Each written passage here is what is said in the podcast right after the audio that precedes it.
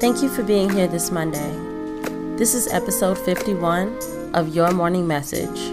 I'm Bree Stories. Let's get into it. Message number one Feelings needn't be ignored, but the facts build confidence. You may feel like you're not good enough in some areas. You may feel down on yourself. These are the times to collect facts, the evidence, every piece of work you do, every tangible thing around you that wouldn't exist without your effort. With this, you build confidence. Message number two Who do you use as a resource? When's the last time you replenished them?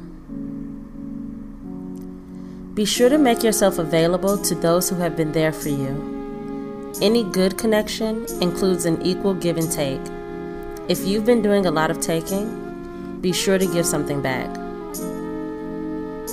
Message number three Beware of the empathy gap.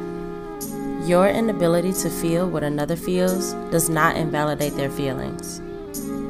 Be gentle with people who you don't understand. Let that lack of understanding push you further into kindness. You just don't know what people are going through. And even if you do know, you don't know the effects of their personal perspective. I love that you were here today. Encouraging others to stop by and subscribe is always extremely helpful. Thank you. I'll meet you back here tomorrow.